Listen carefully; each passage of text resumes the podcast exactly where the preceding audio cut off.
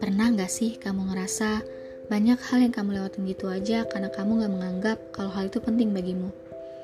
Tapi ketika kamu ngerasa bahwa hal itu sangat penting untukmu, kamu tidak akan pernah rela jika melewatkannya begitu saja.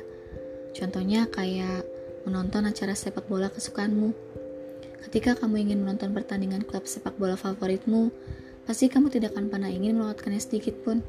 Dengan selalu melihat jalur pertandingannya salah satunya ingin melihat pemain favoritmu bermain di lapangan dan menontonnya bersama dengan teman-temanmu, lalu berteriak dengan sukacita ketika klub favoritmu menang dalam pertandingan.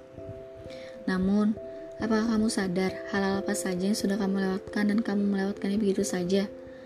Mungkin kamu tidak akan pernah tahu apa jawabannya sampai ada yang memberitahumu itu apa. Itu adalah perasaanmu sendiri. Salah satunya ketika kamu menyukai seseorang. Mungkin kamu akan fokus ke orang yang kamu sukai tanpa memperdulikan seseorang lainnya yang mungkin juga bisa menaruh hatinya padamu. Namun apa daya, kamu tidak bisa melihat hal itu, dan yang bisa dilakukan adalah mengikhlaskanmu dari jauh.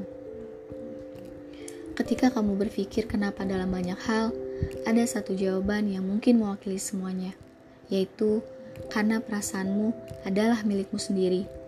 Bagaimana hatimu memilih dan apa yang kamu rasakan itu tidak bisa dipaksakan oleh siapa pun. Sekeras apa pun kamu berusaha, jika dirinya memang bukan untukmu, mungkin kamu harus menerimanya dengan lapang. Selama apa pun kamu menunggu, jika hatinya memang bukan untukmu, ya kamu bisa apa? Mencobanya sudah, pantang menyerah juga sudah. Jika masih belum sampai, apakah masih tetap ingin melanjutkan? Dari situ mungkin kamu akan menyadari bahwa kamu telah mengabaikan bagaimana isi hati dan perasaanmu sendiri. Saling mengikhlaskan satu sama lain mungkin adalah cara terbaik bagimu.